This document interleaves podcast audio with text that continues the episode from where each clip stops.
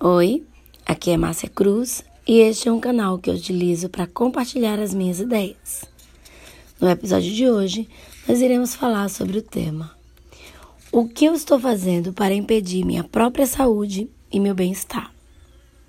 Não sei se você já pensou, mas quanta sabedoria há em uma cultura focada no ser e não no ter? Você já percebeu como definimos o outro a partir de uma perspectiva que temos baseada nas profissões? Uma advogada, uma professora, uma médica, uma dentista, uma empreendedora. São alguns exemplos de profissões que é possível que a gente crie uma perspectiva do ser dessa pessoa, mesmo sem a conhecer. Nesse fim de semana, eu assisti um documentário de uma cultura oriental e que falava justamente sobre esse nosso olhar sobre o ter e o quanto isso nos causa ansiedade e medo.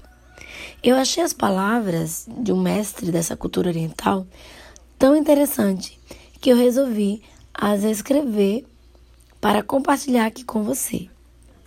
Ele falou: Ninguém escolhe o medo.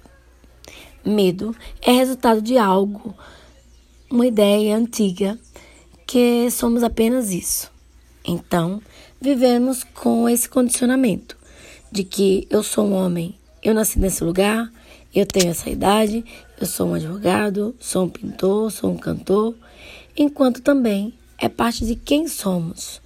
Mas nós não podemos ser definidos puramente pelo corpo. Nós somos infinitamente mais do que o corpo infinitamente mais do que a mente pode afirmar. Então, disse ele, você é muito, muito mais que isso. E aí ele continua: Todos estamos em busca da felicidade. E diz: quando você molha a raiz de uma árvore, aquela água naturalmente alcança cada folha, cada galho e cada flor na árvore. É por isso que quando encontramos a origem do nosso verdadeiro prazer e sentindo o doce e infinito amor que Deus tem por nós e percebendo nosso potencial para amar a Deus, aquele amor naturalmente se expande para todos os seres vivos.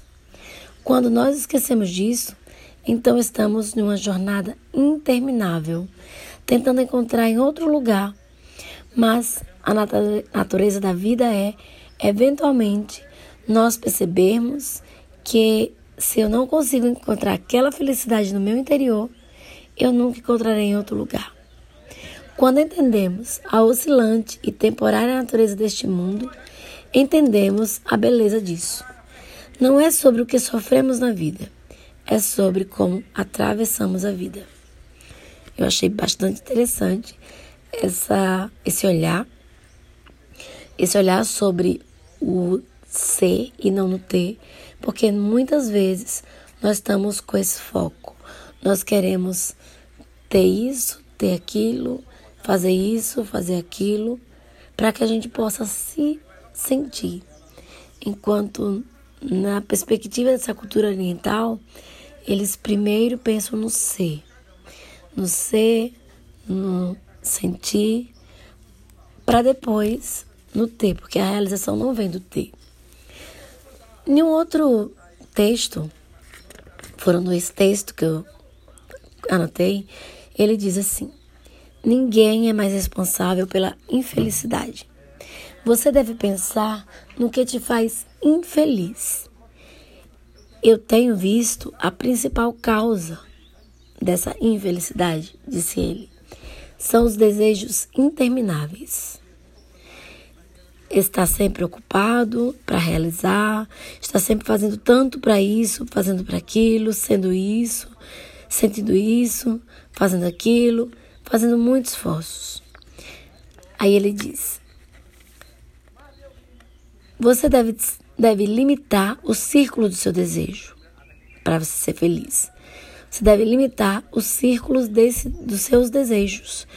Cortes na sua lista de desejos Deixe essa lista mais curta e você pode conseguir o contentamento. Agora eu pergunto a você: será verdadeiramente essa nossa ansiedade, a razão dessa ansiedade e desse medo seja esses nossos desejos intermináveis por ter? Você crê nisso? Você acredita que se você fosse tivesse menos desejos, menos anseios, você teria mais tranquilidade? Será que bastava isso? É algo para a gente refletir. Tem algo que normalmente eu faço. Eu tenho uma lista assim de desejos, mas eu coloco sempre uma lista de desejos prioritários. Porque de fato você tem muita, muitos sonhos, você acaba nunca curtindo a jornada, curtindo hoje. E essa falta de curtir a jornada que é a razão do, das ansiedades, a razão da intranquilidade. Então, não sei como você pensa sobre isso, até porque eu prefiro que você reflita sobre isso do que dar a resposta pronta. Qual é a razão da ansiedade? Qual é a razão desse medo? Será se para a gente melhorar, teríamos que diminuir nossa lista. Mas será se isso não causaríamos, é, não causaria para a gente ser uma pessoa conformada?